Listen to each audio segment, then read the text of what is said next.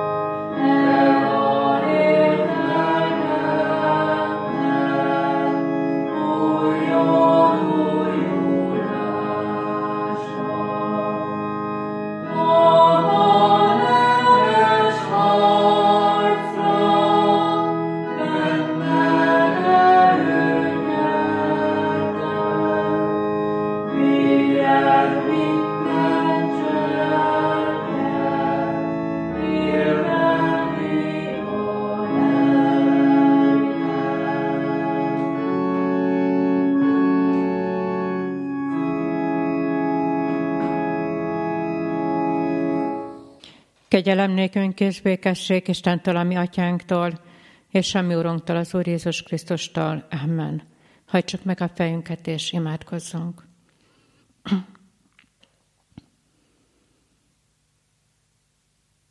Köszönjük néked, Urunk, ezt a mai estét. Köszönjük néked, hogy erre a mai napra is megtartottad a mi életünket. Köszönjük néked, Urunk, a csendben elmondott imádságokat, nak a lehetőségét. Köszönjük néked, hogy előtted őszintén elmondhatjuk és elmondhattuk. Milyen kérdéseink vannak, mire szeretnénk te tőled választ kapni. Őszintén és nyíltan beszélhettünk előtted életünk nyomorúságairól. Letehettük bűneinket, átadhattuk neked bűnterhelt életünket. És köszönjük néked, Urunk, hogy annyiszor és annyiszor már megtapasztaltuk, hogy Te kész vagy a megbocsátásra, te megengeded, hogy veled újra elkezdjük az életünket, hogy veled és melletted újra dönthetünk, mert annyiszor döntöttünk már melletted, és annyiszor elhagytunk téged. De te mindig hű maradtál ígéreteidhez. Sorunk, mi másba tudnánk vele kapaszkodni ezen a mai estén is, mint a te irgalmadba, mint a te ígéretedbe. Te azt mondtad, hogy ahol ketten vagy hárman egybegyűlnek a Te nevedben, Te ott vagy közöttük. Urunk, köszönjük néked, hogy tudhatjuk, hogy Te most itt vagy jelen. Igéddel meg szeretnéd szólítani a szívünket, életünket. Kérünk Téged, enged, hogy hogy tudjunk most csendben maradni Te előtted, és ebben a csendben enged, hogy valóban meghalljuk a Te bennünket kereső igédet. Így légy jelen közöttünk, és így áldjál meg bennünket. Kegyelmedből kérünk. Amen. Hallgassuk meg, kedves testvérek, Istennek hozzánk szóló igéjét, hogy amint írva található a Habakuk könyve harmadik fejezetének mindegyik versében. Habakuk könyve harmadik fejezetéből így szólít meg bennünket Urunknak élő igéje. Habakuk próféta könyörgés a siralmak dallamára. Uram, hallottam, amit hirdettél, és megrendülök cselekedeteittől. Uram, Védd végbe azt, ami éveinkben. Tedd ismerti azt, ami éveinkben is. Haragodban is emlékez irgalmasságodra. Témán felől jön Isten, Párán hegyéről a szent. Fensége beborítja az egeket, és dicsőségével megtelik a föld. Ragyogása, mint a világosság. Fénysugarak törnek elő mellőle, és abban rejlik hatalma. Előtte dögvész jár, és nyomában forró láz támad. Megáll, és méregeti a földet. Egyet pillant, és megrendíti a népeket. Az ősrégi hegyek szétporlanak, elsüllyednek a rég létező halmok, az ő ösvényei örökkévalók. Bomlani látom Kúsán sátrait, reszketnek Midján földjének sátorlapjai. Vajon a folyók ellen gerjedt föl az Úr? A folyókra haragszol-e, vagy a tenger ellen bőszültél föl, hogy lovaidon és győzelmes szekereiden robogsz? Előhúzod íjadat, nyilakkal töltöd meg tegzedet. Kihasítod a földből a folyómadreket, látnak téged és megrendülnek a hegyek, Gátat tör a vízáradat, morajlik a mélység, és magas remeli hullámait.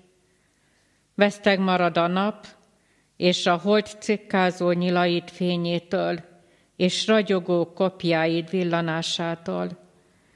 Haragodban taposod a földet, földindulásodban szétmorzsolod a nemzeteket. Kivonulsz néped megszabadítására, fölkented megsegítésére, Szétzúzod a gonosz házának tettejét, teljesen feltárod alapjait. Saját dárdájával vered át harcosainak a fejét, akik ránk rohantak, hogy szétszórjanak minket. És újjongtak, hogy rejtek hegyén pusztíthatják el a szegényt. Lovaiddal taposod a tengert, a nagyvizek hullámait. Hallottam és reszketett a bensőm, hangjától megremegtek ajkaim. Porladni kezdenek csontjaim, reszketnek a lábaim, bár csak nyugtam lenne a nyomorúság napján, amely eljön a bennünket sanyargató népre. Mert a fügefa nem fog virágozni, a szőlőkben nem lesz gyümölcs. Hiányzik az olajfa termés, a szántóföldek sem teremnek eleséget, kivész a jó az akolból, és nem lesz ökör az istálóban. De én örvendezni fogok az Úrban, és vigadok szabadító Istenemben. Az Úr az én Istenem, az én erősségem, olyanná teszi lábamat, mint amilyen a szarvasoké, és magaslatokon járat engem. A karmesternek húros hangszere. Ebből a harmadik fejezetnek hallgassuk meg, és Habakuk könyvének az utolsó két versét, de én örvendezni fogok az Úrban, és vigadok szabadító Istenemben. Az Úr az én Istenem, az én erősségem, olyanná teszi lábamat, mint amilyen a szarvasoké, és magaslatokon járat engem a karmesternek húrós hangszerre. Kedves testvérek, annyira rövid Habakuknak a könyve három fejezetből áll, hogy el se indult már az olvasásunk ennek a könyvnek a lapjain, és már is elérkezünk a végére. Ha ezt a rövid három kis fejezetet türelmesen végig olvassuk, akkor olyan nagyon sok mindenre rádöbbenünk.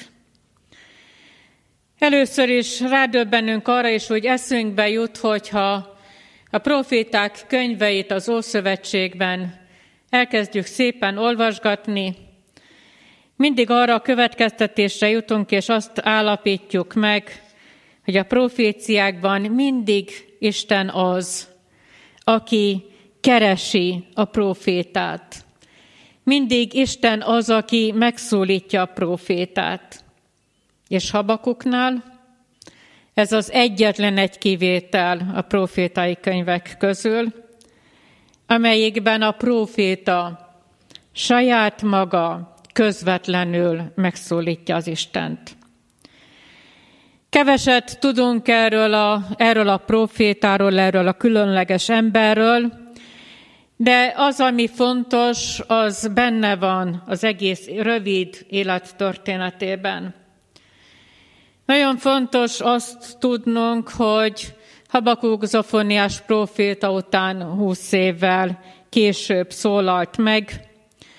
Különleges ennek a profétának, proféta nevének a jelentése is, mert mert nagyon-nagyon kedvesen szeretném, szeretném úgy visszaadni ezt az aki átölel, mert ezt jelenti a neve, de az, hogy így ilyen csimpaszkodó, ilyen gyermek, ilyen ragaszkodó szeretettel ölellek át.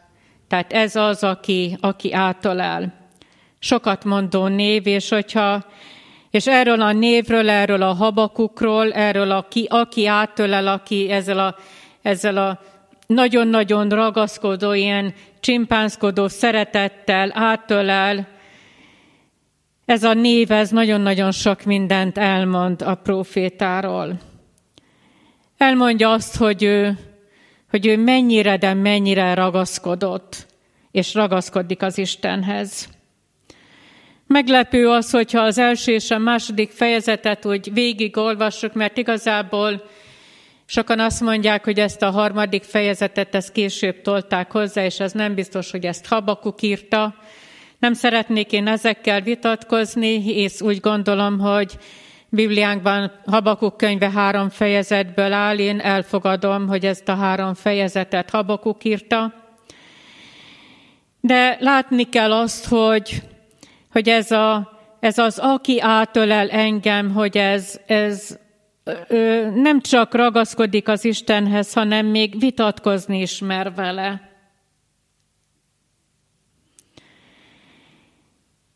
És nem csak vitatkozik, hanem szinte követeli az Istentől a kérdéseire adott válaszokat. És elfogadja, nem csak kiköveteli, hanem elfogadja Istentől a válaszokat, még akkor is, ha az nem tetszik neki. Profétai szolgálatának hármasságáról is talán érdemes néhány gondolatot mondani, jellemezte szolgálatát az imádkozás, amikor ott áll az Isten előtt a népéért,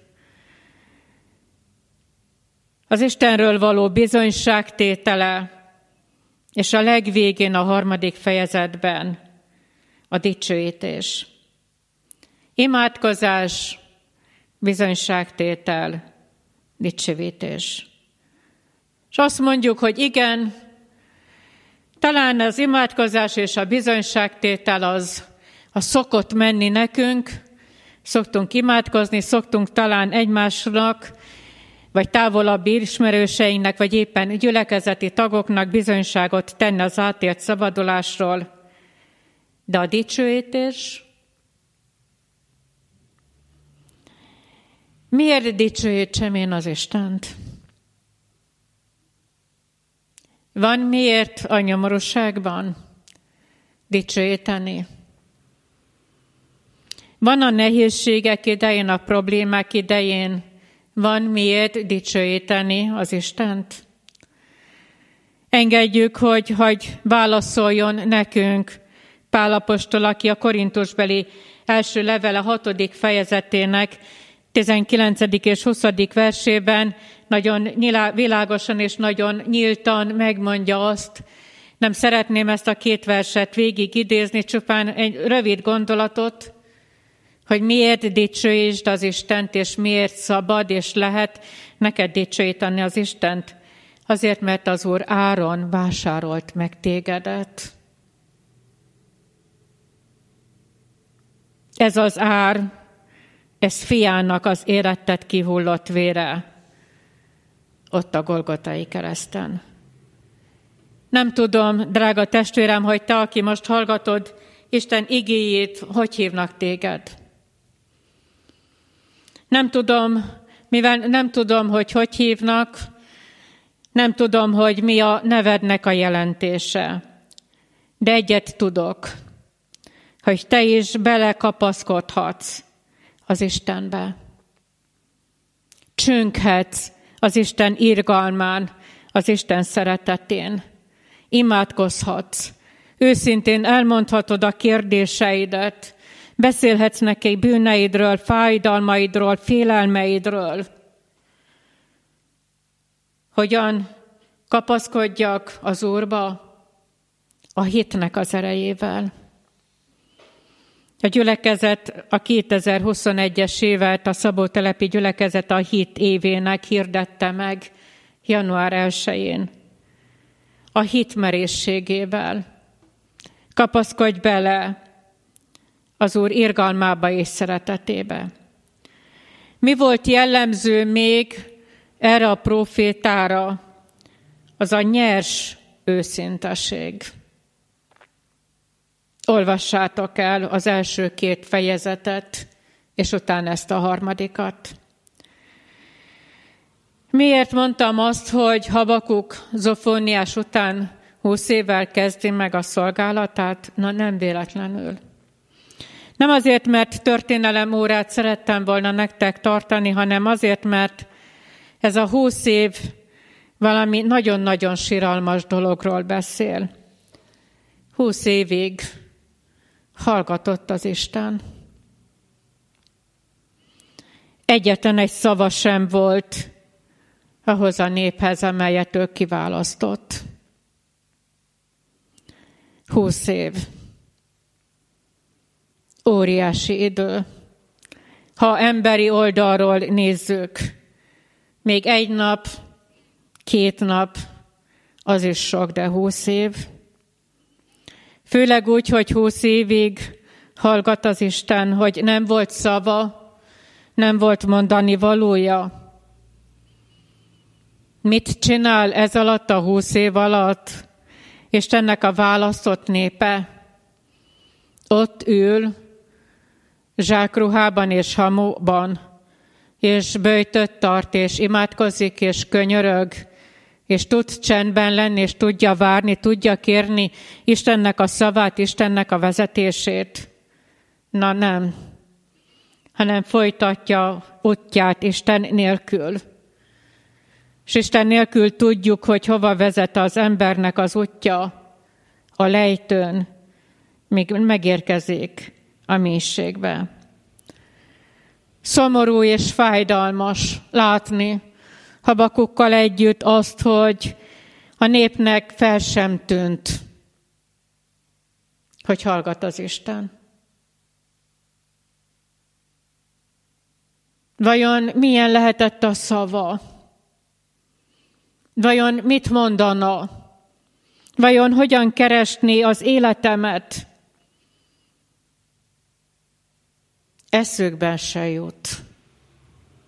Nem emlékeznek már semmire, egyetlen egy beszédre, egyetlen egy csodatételre, már nem emlékeznek az atyáik bizonyságtételére, mert már az atyáiknak sem volt bizonyságtétele.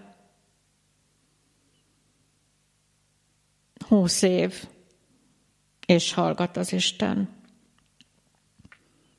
De a proféta Beszél és beszél és beszél, és kérdezi az Istent, és kérdéseket tesz fel. Egymás után nem fárad el a kérdés feltevésben, és nem csak kérdéseket tesz fel, hanem lát is, látja, hogy Jeruzsálemből terjed lávaként a bűn, a sötétség és a bálványimádás.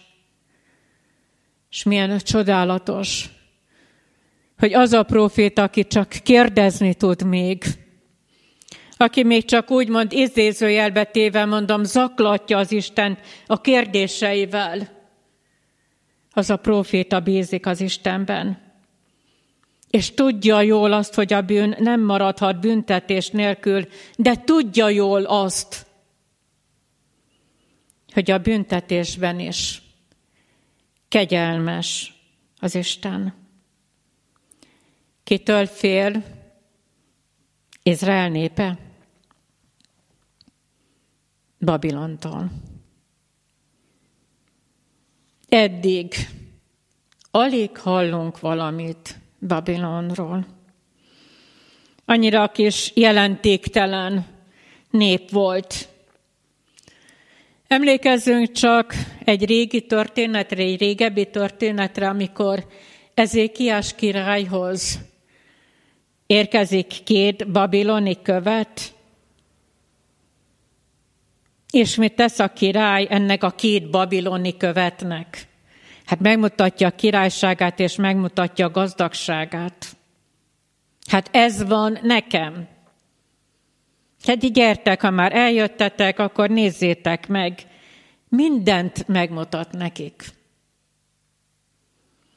És Ezékiás nem tudta, hogy ez lesz a veszte. Gyertek, és megmutatok mindent. Olvassátok el, kedves testvérek, Ézsaiás könyve 39. fejezetének mindegyik versét. Amikor Ézsaiás megáll Ezékiás előtt, és elmondja, mit tesz az Isten. Ezután az úgy mond, csak megmutattam nekik. Abban az időben a babiloni király Merodak Baladán, Baladán fia levelet és ajándékot küldött Ezékiás királynak, mert hallotta, hogy beteg volt és meggyógyult. Ezékiás megörült azoknak, és megmutatta nekik kincstárát, az ezüstöt, az aranyat, a fűszereket, a drága keneteket, egész fegyvertárát, és mindazt, ami kincstárában található volt, semmi sem volt palotájában és egész birodalmában, amit meg nem mutatott volna nekik Ezékiás. Ekkor Ézsaiás proféta eljött Ezékiás királyhoz, és azt kérdezte tőle, mit mondtak ezek az emberek, és honnan jöttek hozzád? Ezékiás így felelt, messze földről jöttek hozzám Babilonból. Majd Ézsaiás ezt kérdezte, mit láttak a házadban? Ezékiás így felelt, mindent láttak, amit csak a, amit csak a házamban van, Semmi sincs, amit meg nem mutattam volna nekik kincstáramban. Akkor azt mondta Ézsaiás Ezékiásnak, hagyd a seregek urának beszédét, íme eljön majd a nap, amikor mindazt elviszik Babilonba, ami a házadban van, és ami elődeid gyűjtöttek mindmáig, nem marad meg semmi, azt mondja az Úr.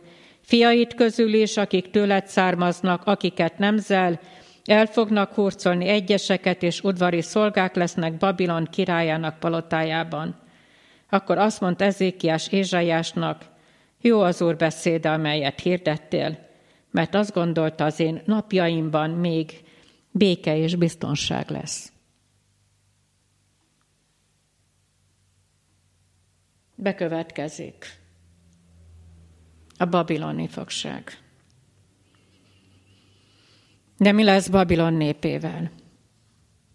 Azzal a várossal, amelyikről azt mondják, hogy egy mesés város, függőkertek és a világ hét csodáik között található meg, ott van egy király, Nabukadnetszár. Amikor álmot lát, hogy itt, itt látok egy hatalmas nagy fát, és Dániel mit mond? A büszkeség felfúvalkodottá tesz. Alázkodj meg. És hogy, hogy nem ez a király, ez a felfúvalkodott királynak sikerült egy évig megalázkodnia az Isten előtt. De ez, a nagy Béba, de ez a nagy Babilon, amelyet én építettem hatalmam teljében, felségem dicsőítésére, ahogyan Dániel próféta könyvében írjuk, írja. És mit mond Isten? Elég. Elvesztetted királyságodat. Hét évig állatként ér. Hét év után visszatér. És mit mond? Ez a király. Áldottam a felségest, dicsőítettem és magasztaltam. Hol hibázott Isten népe Zofoniás és Habakuk között húsz évig? Hol hibázott Babilon népe? Hol hibáztál, drága testvérem, te, vagy hol hibázol, és hol hibáztam, vagy hol hibázok éppen ma? Amikor, amikor gőgössé válok, amikor felfuvalkodok, amikor úgy gondolom, hogy nekem igazam van, és enyém minden hatalom itt a földön. Azt már nem merem mondani, hogy enyém a hatalom a mennyben. Meglepő. Isten húsz évig hallgat, az ofóniás után jön Habakuk, aki kérdések tömkelegével, idézőjelbe téve mondom, zaklatja az Istent, és Isten egyszer válaszol. Válaszol az Isten. És nagyon őszintén elmondja Babilonnak a bűnét. Igazságtalanság, nem foglalkoztak az emberekkel, beszél az embertelenségről, a mértéktelenségről, a bálványimádásról. Erről szól az első két fejezet. És megérkezünk a harmadik fejezethez. És minthogyha minden, minden megváltozna. Mintha egy, tényleg egy más valaki írta volna, volna ezt a, ezt a harmadik fejezetet. Mert azt a fejezetet, hogyha szépen lassan végig olvassuk, ezt a 19 verset, akkor, akkor azt látjuk, hogy, hogy a, a proféta megnyugszik Istenben. Az aklatott, a mindig kérdező, az, aki addig boldogtalan volt, az most boldog. Azt tud énekelni, tudja dicsőíteni az Istent. Az, aki annyira türelmetlenül teszi fel a kérdéseit, az türelmes. Az nem átkot kér már, és nem büntetést, hanem irgalmat kér. Az, aki a mélyben volt, az most ott van fent a magasban, és rádöbben arra, hogy én vádolhatom az Istent, mert Habakuk ezt teszi, hogy de te miért nem most cselekszel, Uram? Miért nem lépsz közben most? Miért nem szólalsz meg? Miért hallgatsz? Miért nem ítélsz? Miért nem büntetsz? Miért nem kegyelmezel? Habakuk, amikor csendben van, amikor elcsendesedik az Isten előtt, akkor látja, hogy Isten nem csak a tegnapban cselekedett dicsőségesen, hanem a mai napban is, és hiszi, hogy fog cselekedni a jövőben is. A harmadik fejezetet osszuk két részre. Visszaemlékezés és bizalom. Csendben könnyű a visszaemlékezés. Visszaemlékezni, hogy mit tett az Isten. Habakuk visszaemlékszik. Honnan hozta ki Isten az ő népét a szolgálatházából, Egyiptomból. Emlékszik, hogy hogyan vezette őket a pusztából az ígéret földjére. hogy ő mindig ott volt népek között, éjjel-nappal, felhő és tűzoszlopban. Csendben lenni. Drága testvérem, mire tudsz visszaemlékezni? Hogy hol talált meg téged az Úr? Hogy milyen mélységben voltál, milyen elhagyatott állapotban, milyen bűneidben, milyen elesettségedben, milyen betegségben. Vissza tudsz emlékezni, hogy hogyan vezetett téged erre a mai napra? Ha csendben vagy az Úr előtt, fog ez menni. Csak kezdjél el emlékezni. És ebben az emlékezésben valamire rá fog csodálkozni, hogy én ezt a vezetést, ezt az irgalmat, és ezt a szeretetet én nem, nem érdemeltem meg.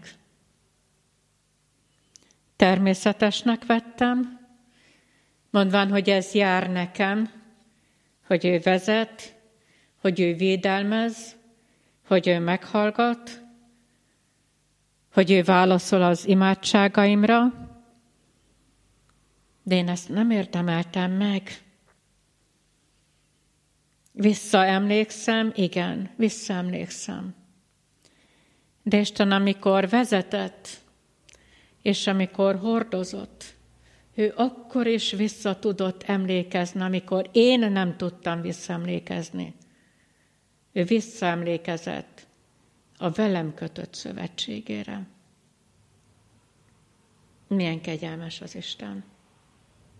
Én már réges-régen elfelejtkeztem, és ő nem. Megérdemli a nép az Istennek a vezetését. Nem. Megérdemli a büntetést. Erre azt mondjuk, hogy igen. De megint megszólal Habakuk, és valamit kér. Most már nem vádaskodik, most már, most már, most már nagyon-nagyon szépen és szeliden, csendben tud kérni, hogy Uram, még a Te ítéletedben, még a Te haragodban is emlékezzél meg irgalmadról. Rádöbben, hogy Istennél semmi sem lehetetlen. Emlékezz vissza, mit tett érted Jézus. Amikor már mindenki lemondott rólad, amikor már mindenki csak legyintett az életedre, bűneidre és nyomorúságaidra, amikor már kikerültek, amikor már teher voltál mindenki számára, és teheré váltál a saját magad számára is, emlékezz vissza.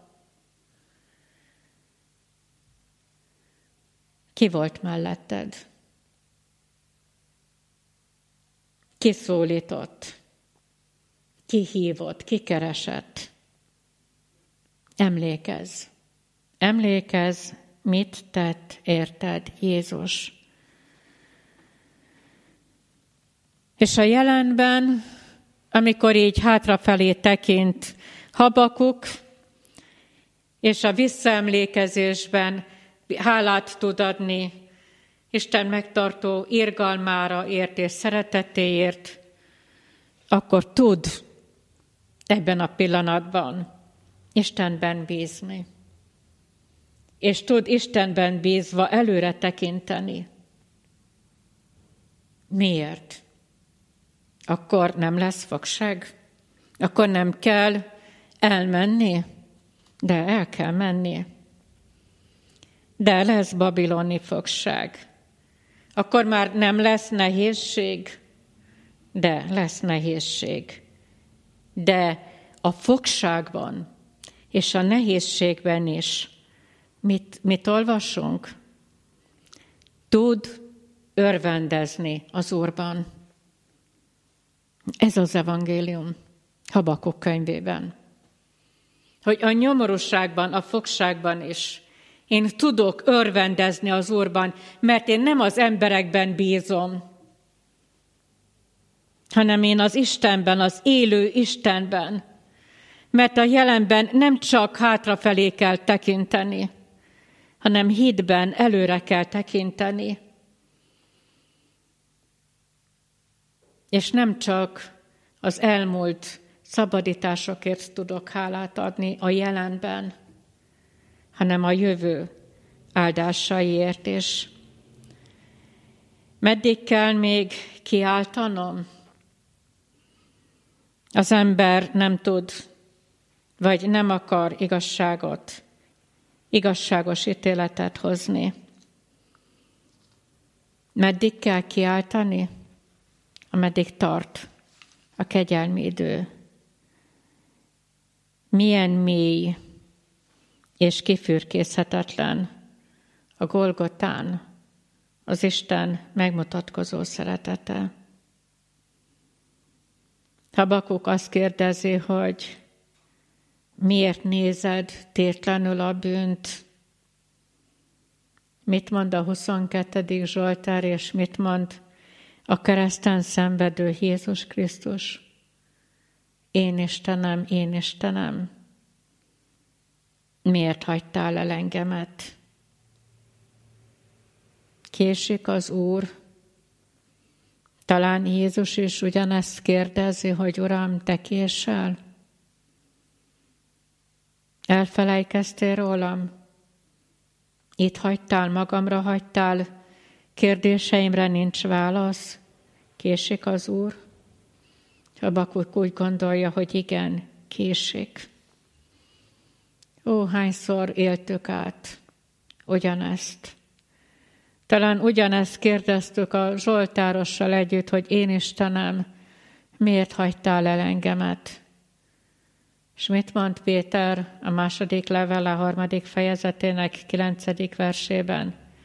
Nem késlekedik az Úr az ígérettel, amint egyesek gondolják, hanem türelmes hozzátok, mert nem akarja, hogy némelyek elvesszenek, hanem azt, hogy mindenki megtérjen. Az, az Úr látszólagos késlekedése az elveszettek számára a kegyelmédőnek a meghosszabbítása.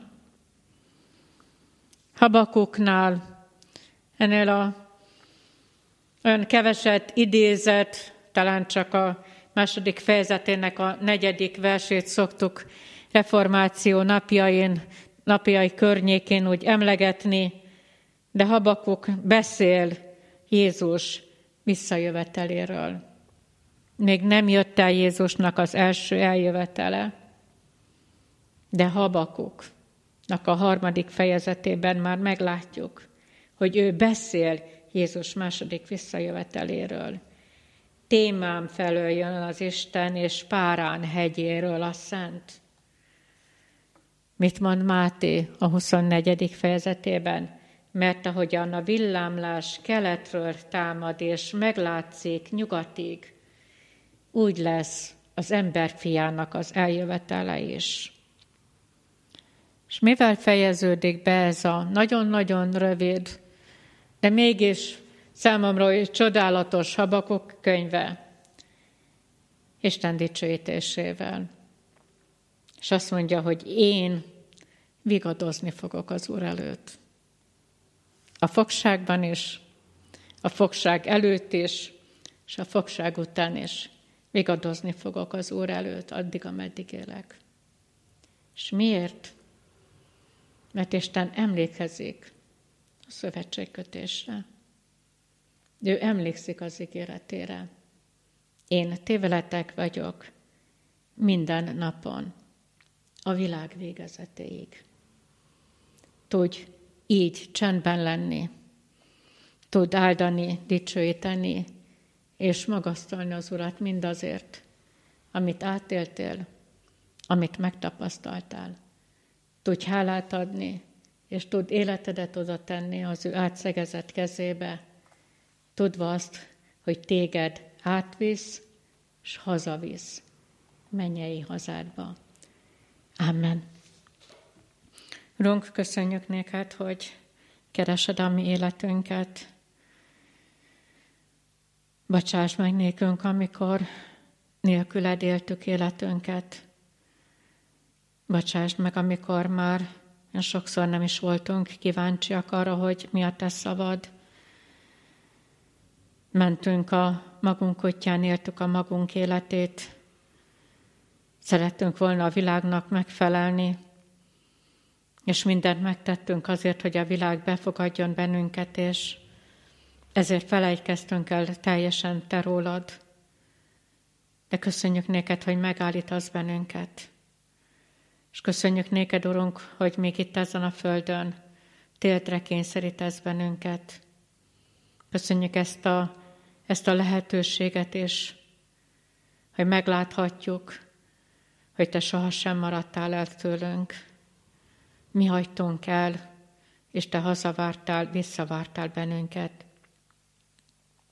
Kezedbe helyezzük, Urunk, életünket, a holnapunkat, a holnap utánunkat. Kezedbe tesszük közelben és távolban lévő szeretteinknek az életét. Köszönjük néked, Urunk, a meghallgatott imádságokat, azokat az ígéreteket, amelyeket Te megadtál és megadsz nekünk. Bocsáss meg, hogyha már olyan sokszor erről is lemondtunk. Kérünk téged, hogy légy a betegekkel, az elesettekkel, a magányosokkal, a gyászolókkal, légy gyülekezetünk és gyülekezeteink őriző pásztora. Irgalmadból kérünk. Amen. Együtt mondjuk el az Úrtól tanult imádságot. Mi, atyánk, aki a mennyekben vagy, szenteltessék meg a te neved, jöjjön el a te országod, legyen meg a te akaratod, amint a mennyben, úgy a földön is. Mindennapi kenyerünket add meg nékünk ma, és bocsáss meg védkeinket, miképpen mi is megbocsátunk az ellenünk védkezőknek, és ne vigy minket kísértésbe, de szabadíts meg a gonosztól, mert éd az ország, a hatalom és a dicsőség mindörökké. Amen. Mindezeknek után az atyának kegyelme, a fiú szeretet és a Szentlélek Istennek velünk való közössége legyen és maradjon minnyájunkkal. Amen. Biblióránknak a végén énekeljük az énekeskönyvünkből a 475. dicséretünknek rövid, mindhárom versét, imádkozzatok és buzgon kérjetek. És így emlékezzünk majd Habakuk profétára is.